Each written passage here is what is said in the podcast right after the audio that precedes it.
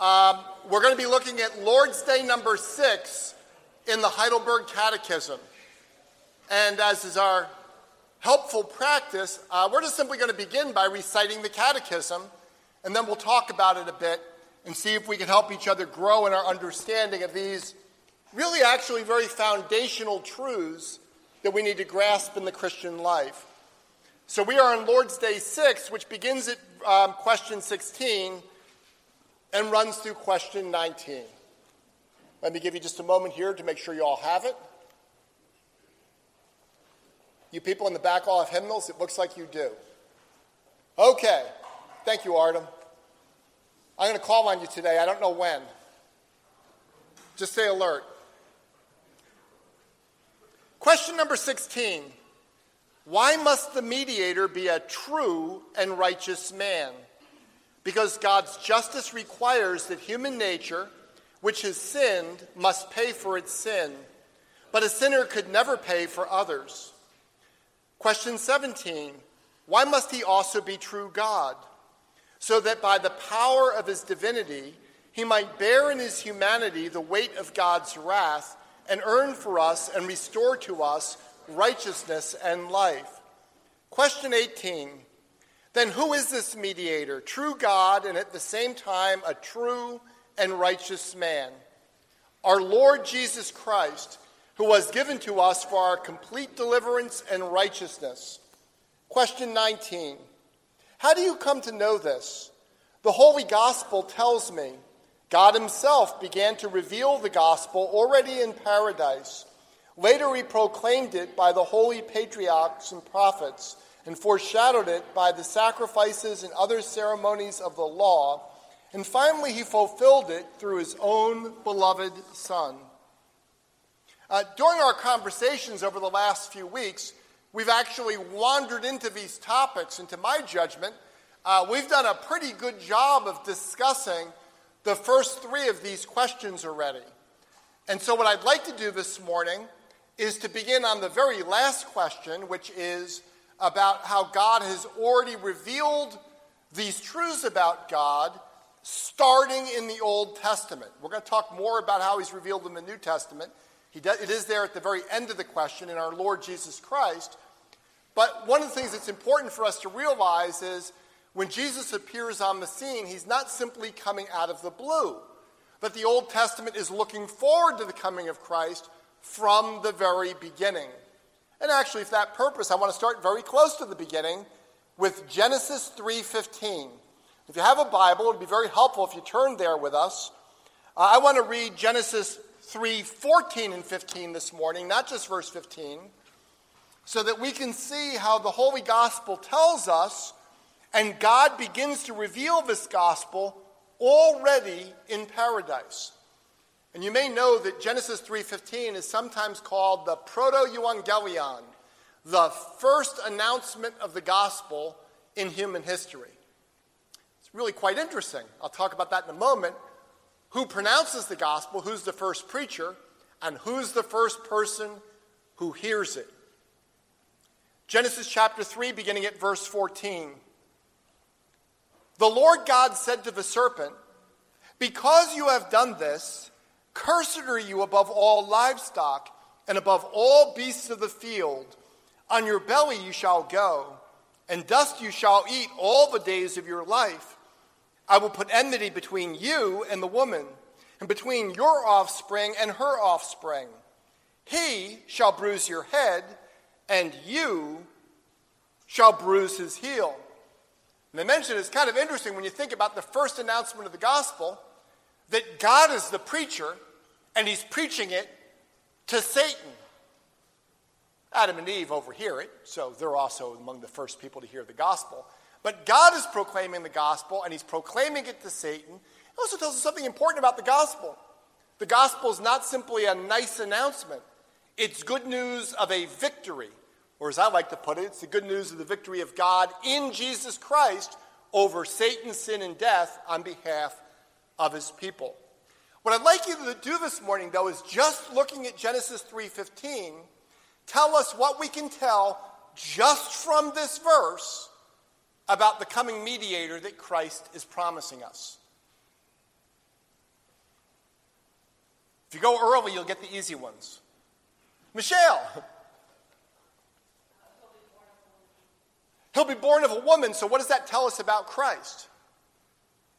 He's going to be born of a woman, so what does it mean about his nature? He's going to be a true human being. That's a very important truth. So already we're getting this coming mediator, the one who's going to be our champion that conquers Satan on our behalf, is going to be a true human being, born of a woman. What else can we tell just from this verse? Hostility.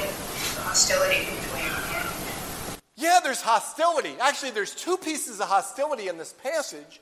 One is from the plural seed, if you could take it that way. The word is a collective singular. That is, those who are children of God and those who are children of the devil. There's going to be a hostility. And that gets focused down to a particular hostility between Satan and this seed of the woman, who of course we know is Jesus Christ. There's going to be hostility. What else can we tell just from Genesis 3:15 about Christ? We're doing Christology here. It's kind of unfair because I've already said Jesus. So I'm going to give you an easy one. But remember, they wouldn't have known this until God revealed it. He's a he. Right? It's going to be a male child. Right? He's a he. So a true human being, a male person who's going to have hostility with Satan. What else can we tell? Ben. It's not costless. It says you will bruise his heel, so Yeah, Ben's point is great. It's not costless. There's an element of sacrifice. Uh, we're going to get this all developed in greater detail later in the Bible, but he's going to be the suffering servant. His victory over Satan is going to include him getting hurt. Although I do want to say it's important to note there's not an exact, and I think the translation can be misleading here, an exact antithesis as though Jesus hurt Satan and Satan hurts Jesus. If I was going to translate this, I would say, He will crush your head, and you will bruise his heel. Now, the words used are really the same. It's actually a contextual understanding. But the idea of a blow to the head is it's a fatal blow. The blow to the heel hurts, doesn't kill. What else can we tell? Actually, it's related to that point. There is another very important thing about who this mediator is going to be. This is the hard one. I was going to bring candy today, so I give it to people got, who got the hard questions right. Because I've stored it in my freezer. I can't get kids to come to my 55 and older community to trick or treat. So, and I don't give it to 70 year olds. So, um, what's the hard one in here? tells us one thing about Jesus beyond the fact that he's simply a human being. Judy. He has great power. He has great power. He's, he's the, Judy, that's a great answer. He is the son of the woman. He's the seed of the woman. He's a true human being who's also greater than Satan. Now, that does not get you to the fact he's God, right? Hey, it's only the first announcement of the gospel. But it actually starts to raise questions for which Jesus Christ is the answer. People should be puzzled about how this human being is going to be greater than Satan. Because in terms of power, you are not. Right? In terms of your position with God, of course you are, but in terms of your power, you are not. And this, this mediator, who's going to be both son of the woman, is also going to be greater than Satan. That's an awful lot from just one verse. The proto euangelion. Any other questions or thoughts about Genesis 3:15? Michelle. I was wondering about where it says your offspring and her offspring. We know that the collective offspring is plural, and then it says her offspring. The only, but then it, it talks about he as a singular. Yes. So there's not there's not really a collective discussion of any other offspring, speaking, of the woman, just of Jesus in this verse, right? I don't think that's quite true. I think actually that the first use of it is implying that there's going to be a widespread offspring of the woman and a widespread offspring of Satan. However, remember, this is very, very terse. You could read it the way you're reading it. That would be a totally fair reading of it. But, but I think actually the intent is to say both. I might be wrong about that.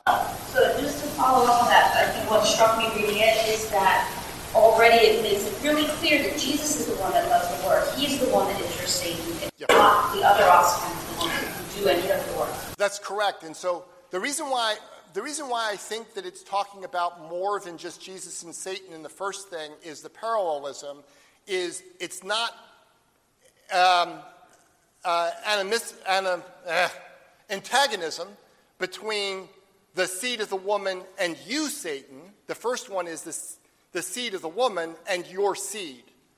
And so the seed of Satan are those who, in their worldly sense, are going after Satan's ways. And Jesus calls them children of the devil. And so I think those are both plural, but it becomes very clear that the one who delivers the victory, as Michelle says, is in fact the singular seed and described as he. So it can't be plural. Judy. Well, the other thing is it's comfort to know that it's a reality, not a, um, a concept or a set of uh, philosophical principles. This is a, a human who has power and it's tangible and real. Yeah, Judy, that's really important. This is, this is, these are realities that are going to take place concretely in history. Um, sometimes Christians get confused on this. A lot of people get confused on this, but sometimes even Christians do. We often talk about comparative religions. That became very popular in the 19th century, still very much with us. It can be really misleading. So people will say, well, there's Buddhism and Christianity, but they're totally different from each other. Buddhism is actually a philosophy of life. Christianity is based on historical things that God does in history that are concrete.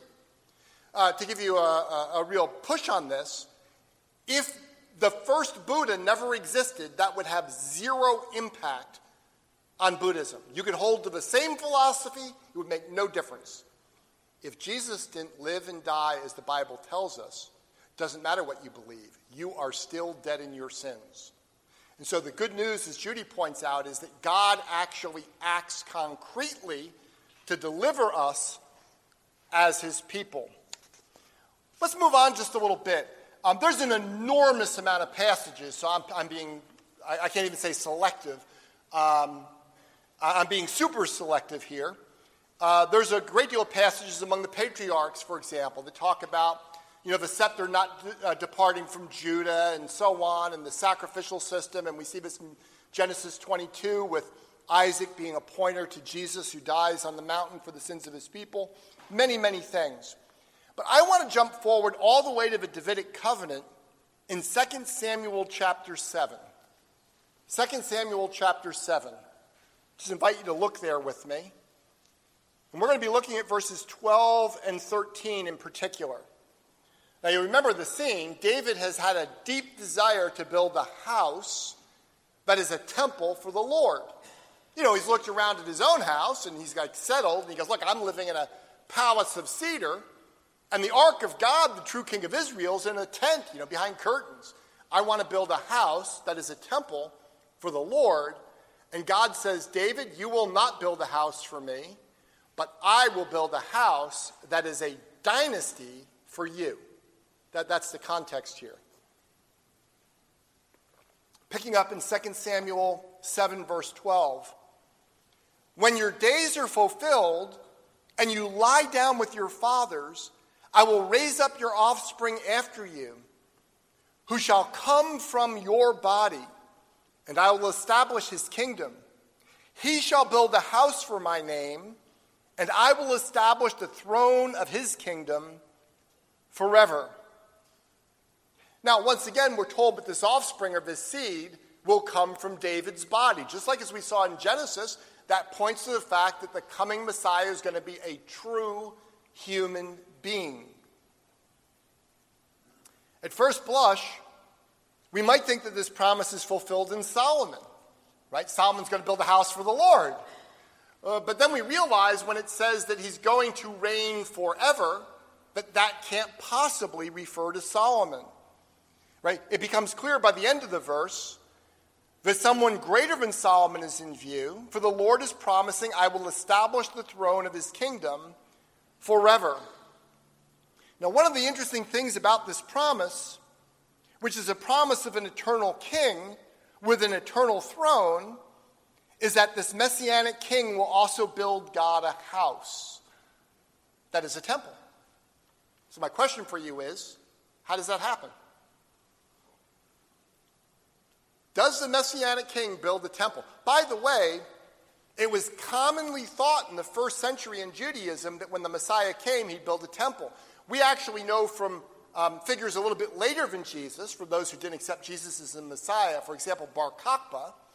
Bar Kokhba minted coins, and part of his imagery was oh, by the way, think about the chutzpah of, of Bar, Bar Kokhba. He minted them with the year one on them. We're going to redate the calendar to me, the Messiah. But what he put on there was a rebuilt temple. Because messianic expectation was the Messiah would build a temple. My question for you is Does Jesus do that? Yes. Ray, how does Jesus do that? He established a temple in our hearts. In your heart. Close but not correct. Peter. He says of his own body that he will destroy this temple and rebuild it in three days. Yeah, so Peter points out that Jesus says, Destroy this temple, and I will raise it up in three days. And of course, they're thinking about the temple grounds. He's actually talking about the temple of his own body. And he does raise it up, but that is not what I was thinking. So you get credit for being correct, but you miss out on credit for not knowing what I was thinking. Yeah. Uh, Scott. First Peter saying uh, living stones. Yes. So Scott points out that we are living stones in the temple. The temple that Jesus is building is his church, which is in fact a house for God. God dwells in his church. So I, no, you said in his heart. The temple is not in your heart. I know you've listened to plenty of evangelical music that says it is. But, but you individually are a temple of God, but actually, more importantly, in the image of the Bible, you are a stone, and we collectively, the whole church, is a temple of God, and Jesus Christ is building his church so that the gates of hell will not stand against it. Let me bring up a related passage to this one. Oh, go ahead, Ben. I'm just wondering because in the old covenant, there was a physical temple, but there was still a church. So is there a parallel to that construction in the Old Testament where, I mean, of Israel still in the church? So Ben's question is Is there a parallel since there's a church in the Old Testament and a physical temple? And what he's trying to get at is Ben thinks that in the coming millennium, there's going to be a new temple built in Jerusalem. Oh, no, no, that is not what Ben means. That is not what Ben means. Actually, Ben, ben is raising a very important question. And, and the issue with the, Old Te- the shift from the Old Testament to today is precisely at this point. The Old Testament te- uh, saints had a temple they went to, even though they were the church. The church, as it comes into the new covenant era, is the temple. There's a huge amount of background in the Old Testament about the problem of how can a holy God dwell in the midst of a sinful people. And so, in one sense, the, temp, the uh, temple with the Holy of Holies in it is um, an extraordinary blessing that God had a way of dwelling in the midst of his people without consuming them as a stiff necked people. But it was also a barrier only the high priest could go into the Holy of Holies once a year. And you in the new covenant era have a much greater privilege because of Pentecost. You live on this side of Christ actually having come and put away our sins, so that God Himself is with you. And whereas the holy, uh, the uh, high priest in the Old Testament could only go into the Holy of Holies one day a year, offering sacrifice both for himself and for the sins of the people, you can go into the presence of the living God every single moment of the day. In fact, God dwells in you because Jesus has come and offered himself and he has completely put away your sins. Right? So there's, there's a difference here, but structural, that says in the Old Testament, the church had a temple. In the New Testament, the church is the temple. You can't push that entirely to 100%. That's like a 96, 97%. There's always a bit of fuzziness and overlap on how the images work. But I think that'll be a helpful way to think about it. Did you want to follow up on that? Or? I'd like you to look at Psalm 110 with me. Now, we're going to look at Psalm 110 a bit tonight. Um, tonight, I'm going to be preaching on, Lord willing, or Elder Bacon is, one or the other, on um, Hebrews chapter 7.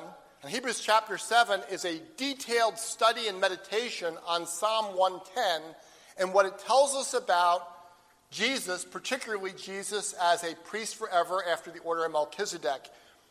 But I do think it would be helpful for us to just say a few things about it right here. Psalm 110 is a short psalm. I'm going to read the entire psalm, and then we'll come back and just look at verses 1 and 4.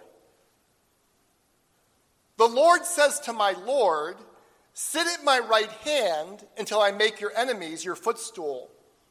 The Lord sends forth from Zion your mighty scepter. Rule in the midst of your enemies. Your people will offer themselves freely on the day of your power. In holy garments, from the womb of the morning, the dew of your youth will be yours. The Lord has sworn and will not change his mind. You are a priest forever after the order of Melchizedek. The Lord is at your right hand. He will shatter kings on the day of his wrath.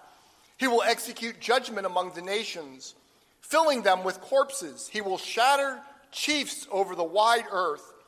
He will drink from the brook by the way, therefore, he will lift up his head. So look back at verse 1 with me. By the way, this is the most quoted verse in the New Testament. I would call that trivia, but it's actually kind of important. The Lord says to my Lord, Sit at my right hand until I make your enemies your footstool. Does anyone remember how Jesus draws attention to this verse? The Lord says to my Lord, Sit at my right hand till I make your enemies your footstool. Artem, yes, thank you.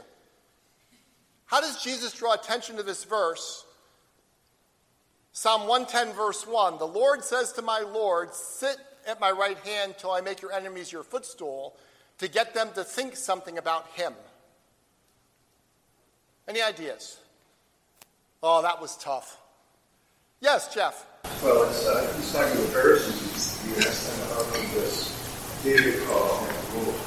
Exactly. So Jeff points out, he's, he's talking to the, the, these religious leaders, and he's saying, How is it that David, the great king of Israel, calls one of his own descendants Lord? The word here is Adonai. Right? How does Yahweh, right, Yahweh says to my Adonai, right, my Lord, um, how, how, is, how is the Lord calling David's son, that's Yahweh, calling David's son David's Lord? That makes no sense in Judaism. In Judaism, the father, the patriarch, is always greater. Right? The greater honor goes to Abraham over Isaac, Isaac over Jacob, and so on. And David is the great messianic king. So he asks him this puzzle. The Lord says to my Lord, How is it that he calls him Lord when he's David's son? And what's the answer? You know the answer. His son is Jesus. His son is Jesus. So, what, what about Jesus allows Jesus to be David's Lord, even though he's David's son? No, well, what is it about Jesus? I'm asking that question. The Lord of Lords. Yeah, but how, what, what's, it, what's it, Michelle? He's pre-existent. He's pre existent. In fact, he's God. He's both son of David and son of God. Therefore, it's appropriate, yes, you guys are on the same page. Therefore, it's appropriate to call, uh, for David to call him his Lord. Now, when you're reading Psalm 110 in, let's say, 800 BC, you wouldn't have known that. But you got to read the Bible this way. They, they didn't get the Bible just dumped on them. What it would have done once again is raised a question for which Jesus Christ is the answer. They ought to have been puzzling over that. How is it that David's calling him Lord? I don't get that. Oh, when Jesus comes on the scene, now I get that. But that's the way it's intended to work.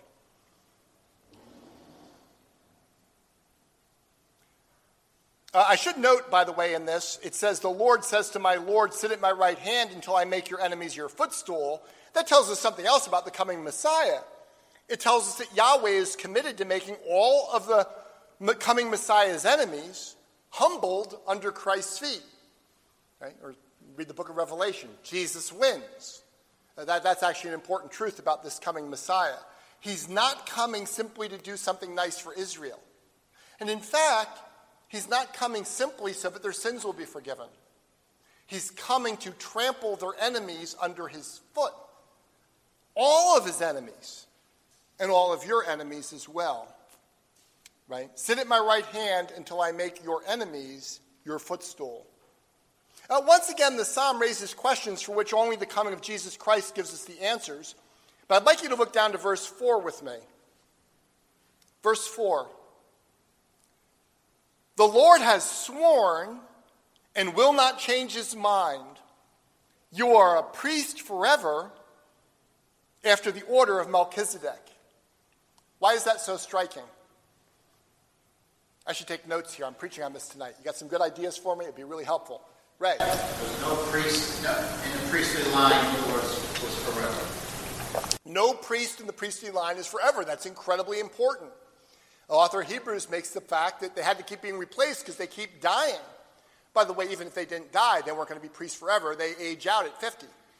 Right? You had to be 20 to 50, or 30 to 50, sorry, to be a priest in uh, serving the Levitical priesthood, right? You had 20 years. It wasn't that long. So this priest is going to be a priest forever. What else is kind of unusual about it, Jeff? He was king of Salem, that priest. He's both king and priest. Remember, in ancient Israel, there is a type of separation of church and state. I mean, they're the same people, they overlap. But all the kings had to be of the tribe of Judah, all the priests had to be of the tribe of Levi. By definition, they had to be separate people. And God is saying, yes, but when I send my Messiah into the world, he is going to be both eternal king and eternal priest. And that's, of course, point going back to Melchizedek, who I happen to think is a pre incarnate appearance of Christ, but whether you take it that way or not, the point is he is both king and priest.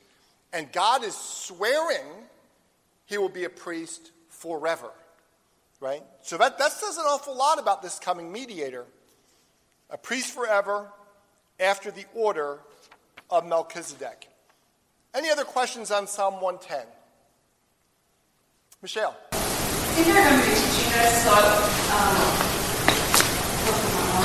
so it must have been right. wait, I think you remember when we talked about Melchizedek, and you were pointing out how Abraham gives honor to Melchizedek, mm-hmm. right?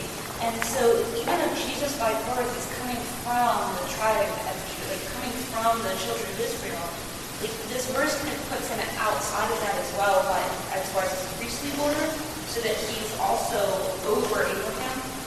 Yeah, so Michelle's point is that Abraham offers tithes to God by giving them to Melchizedek. And as the Bible does make clear, um, that's something that the lesser offers to the greater in terms of prestige. That is, Melchizedek, in a sense, is above Abraham. Now, on my take of it, that Melchizedek's actually a pre incarnate appearance of Jesus Christ, that makes good sense. It makes clear that Abraham was offering up his tithes to God through the Son of God right? And of course, it, even if you don't take it that way, it's very helpful to realize the coming mediator is not going to be simply somebody along this long line who happens to be a really good priest and a really good king. He's of a different category of priest and a different category of king. Let's look at Isaiah. I want to look at Isaiah chapter 9. This is one of the most famous passages. You all know this because we read it every single Christmas at some point. Uh, sometime in December, we're going we're gonna hear this passage read. Um, Isaiah chapter 9, beginning at verse 2. And I want to read through verse 7 this morning. But realize this is all building, right? Psalm 110 is earlier than Isaiah. 2 Samuel is earlier than Isaiah. And we're starting to think, let's flesh this out a bit more. Who is this coming mediator? Isaiah chapter 9, beginning at verse 2. The people who walked in darkness have seen a great light. Those who dwelt in a land of deep darkness, on them has light shone.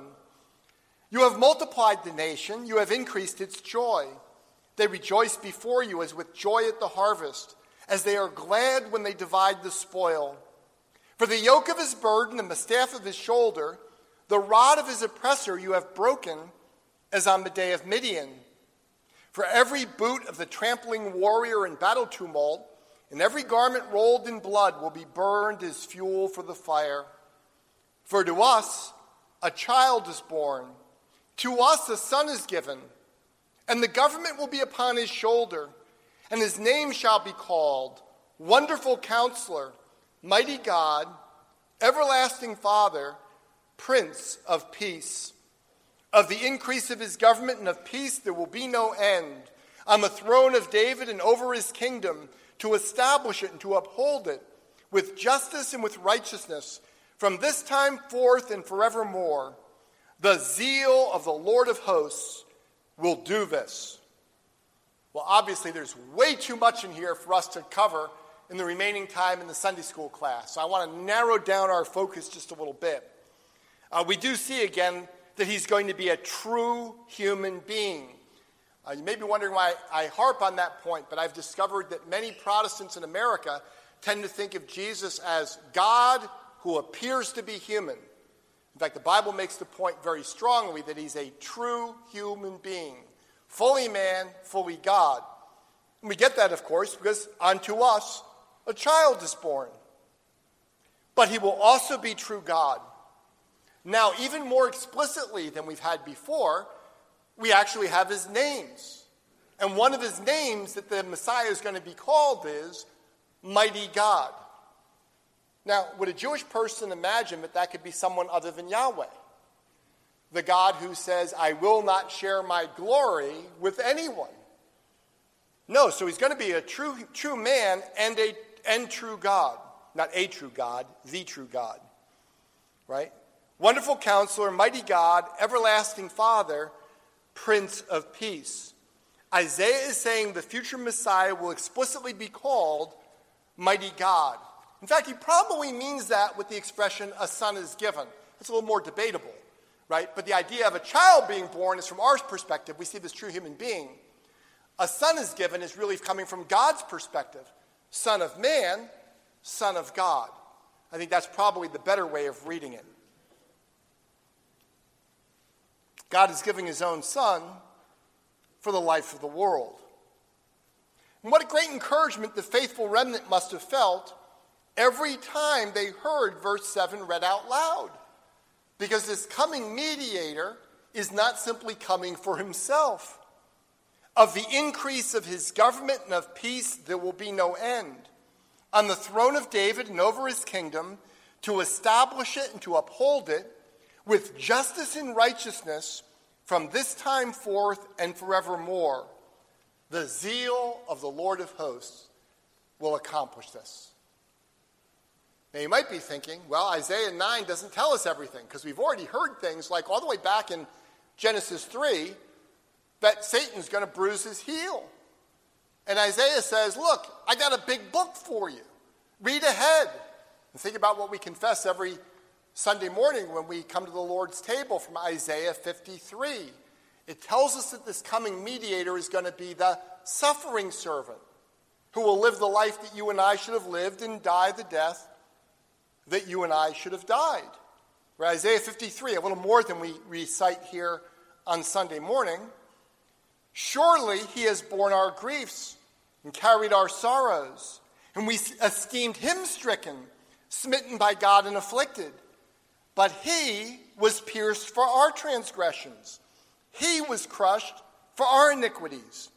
Upon him was the chastisement that brought us peace, and with his wounds we are healed.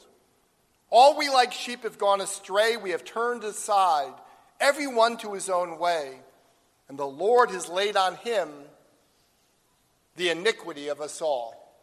Right? We're just scratching at the surface and we realize there's an enormous amount in the Old Testament that tells us what this coming mediator, whom we know is Jesus Christ, is going to be like. I want to give you just one more. I, got, I think I have time to do this. One more Old Testament passage. This is from the prophet Malachi, which is the very last book in the Christian Old Testament. By the way, if you don't know this, Jews order their canon differently, which is fine. But the last book in the Jewish Old Testament is Second Chronicles. So the Jewish Old Testament ends with Cyrus giving his decree to rebuild the temple. Right? It's very important to Jews. But chronologically, the Christian ordering makes more sense. and it ends with Malachi. Now, I want you to look at Malachi chapter 3, beginning at verse 1. Let me give you just a second to get there. Malachi chapter 3, beginning at verse 1. This is the Lord speaking. Behold, I send my messenger, and he will prepare the way before me. And the Lord whom you seek will suddenly come to his temple, and the messenger of the covenant in whom you delight. Behold, he is coming, says the Lord of hosts. So here's my pop quiz for you.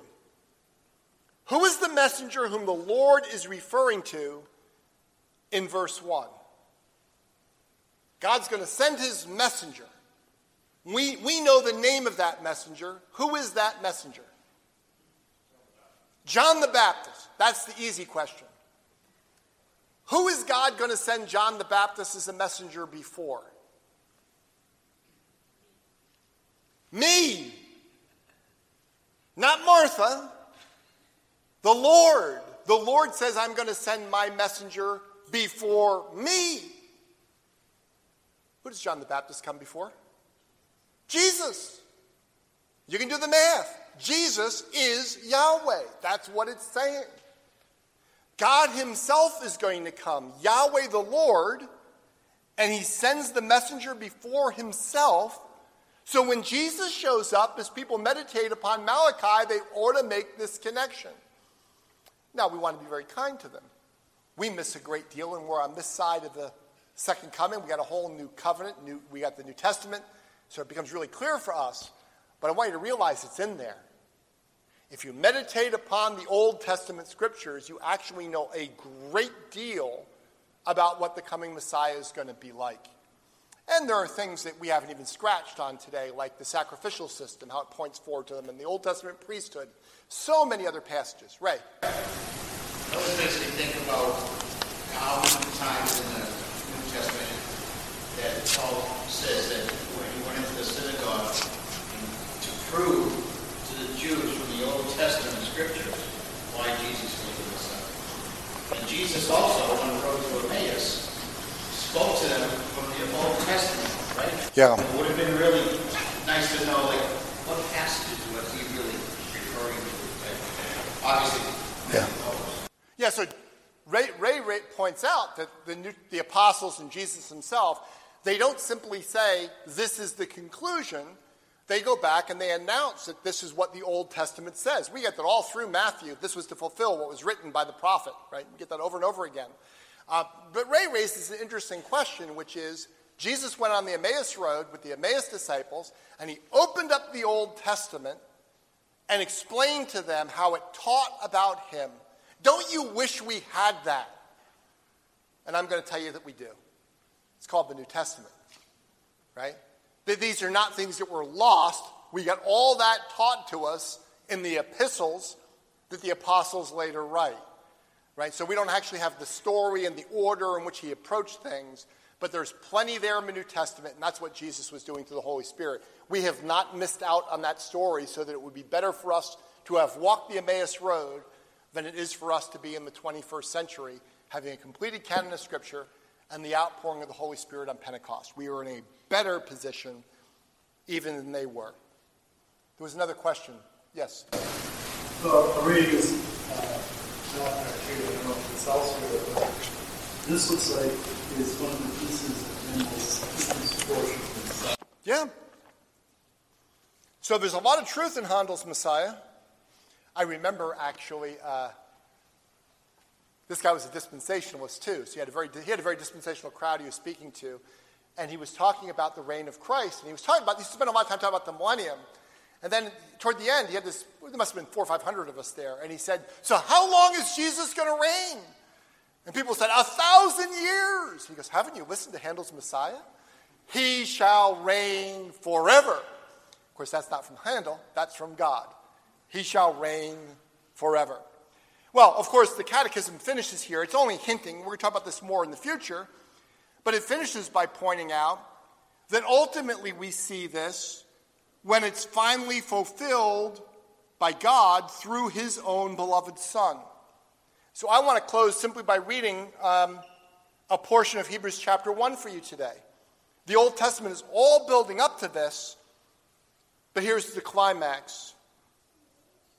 Long ago, at many times and in many ways, God spoke to our fathers by the prophets, but in these last days, He has spoken to us by His Son, whom He appointed the heir of all things, through whom He also created the world.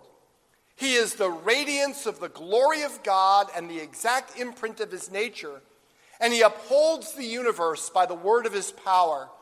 After making purification for sins, he sat down at the right hand of the majesty on high, having become as much superior to angels as the name he has inherited is more excellent than theirs. For to which of the angels did God ever say, You are my son, today I have begotten you? Or again, I will be to him a father, and he shall be to me a son. And again, when he brings the firstborn into the world, he says, let all God's angels worship him. Of the angels, he says, he makes his angels winds and his ministers a flame of fire. But of the Son, he says, Your throne, O God, is forever and ever. The scepter of righteous uprightness is the scepter of your kingdom. You have loved righteousness and hated wickedness. Therefore, God, your God, has anointed you with the oil of gladness beyond your companions. And you, Lord, laid the foundation of the earth in the beginning, and the heavens are the work of your hands. They will perish, but you remain. They will all wear out like a garment, like a robe, you will roll them up. Like a garment, they will be changed, but you are the same, and your years will have no end. To which of the angels has he ever said, Sit at my right hand? until I make your enemies a footstool for your feet? Are they not all ministering spirits sent out to serve for the sake of those who will inherit salvation? And, beloved, what I hope you heard as that passage was read in your hearing is other than the introductions, like, to which of the angels has he ever said, everything else was quotations from the Old Testament. Now, we're so blessed that we have God Himself has brought them together for us so we can see it clearly. It would have been much harder if you were living in 600 BC but it was all there from the very beginning. Ben. Well, when we read all those texts together, it makes me wonder was there any tradition in Judaism that thought of the Messiah as God? Like Isaiah of that like canonical. Yeah. Even long before so Ben asked a tremendous question. Was there any tradition in Judaism which thought that the coming Messiah would be God? The answer to that question is mm, yeah, probably.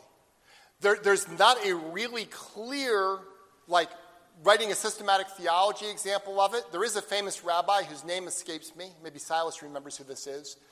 Um, who, uh, prior to the coming of Christ, did talk about there being more than one person in the Trinity, and these sorts of texts led to it. It was only after Christianity comes and becomes established that the Jews want to redefine or more narrowly define, their view of um, God's oneness to rule out that he could have more than one person. So these texts kind of pointed in that direction. There was not, however, at the time of Christ being born, to the best that we can tell, a widespread belief that the Messiah would actually be divine. And keep in mind, most Jews had lost the thrust of what the Messiah was coming to do. They were looking for someone like King David who, instead of overthrowing the Philistines, was going to overthrow the Romans. Michelle. Uh, just real quick, I'll share so personal testimony that. Um, having a father who was raised Jewish and then was saved uh, and became a Christian. Um, most of our Jewish family does not believe, like you said, they've just lost it. It's just lost in the tradition. But then there's another whole group of Orthodox Jews, many of whom have returned to Jerusalem. But if you can get one of them alone and engage conversation, we've, we've done this once. My dad and I have been able to just find some of these, and I'm really excited about the Malachi 3.1. We have not ever been able to use that in conversation. But using all of the others and talking individually with somebody who thinks like this and who's raised in all this, and watching their world just turn all of a sudden on axis to realize that all of these things are met in Christ. Yeah. That is an amazing privilege. And so I see my dad like little by little try and he doesn't make very good inroads because there's a lot of like, Yeah. but when God opens that the eye of someone That's who is right. a modern day Jew, it's really exciting. It, it's wonderful. And I, I would just add that one of the things for all of us, we are not called to convert people to Christ. We're con- called to be witnesses to Christ. And one of the best things you can do with someone that um, is trying, so as Michelle pointed out, most Jews, if you start talking to them, they're, they're going to to talk to you about the Holocaust. They're actually not going to want to talk about the Old Testament, right? But if you have those Jews who are interested in what the Bible has to say, if you can simply get them to read a gospel and say, hey, listen, you know, I just want you to understand what, what we believe. Would you read Mark with me or would you read John with me? And now they have that turf where they can start going, it does seem like this is matching up. And they read all those places in Matthew where it says this was to fulfill Isaiah or this was to fulfill Jeremiah, and they can look at the passages. It's, it's, a, it's a beautiful opportunity for us. Um, John, would you close in prayer?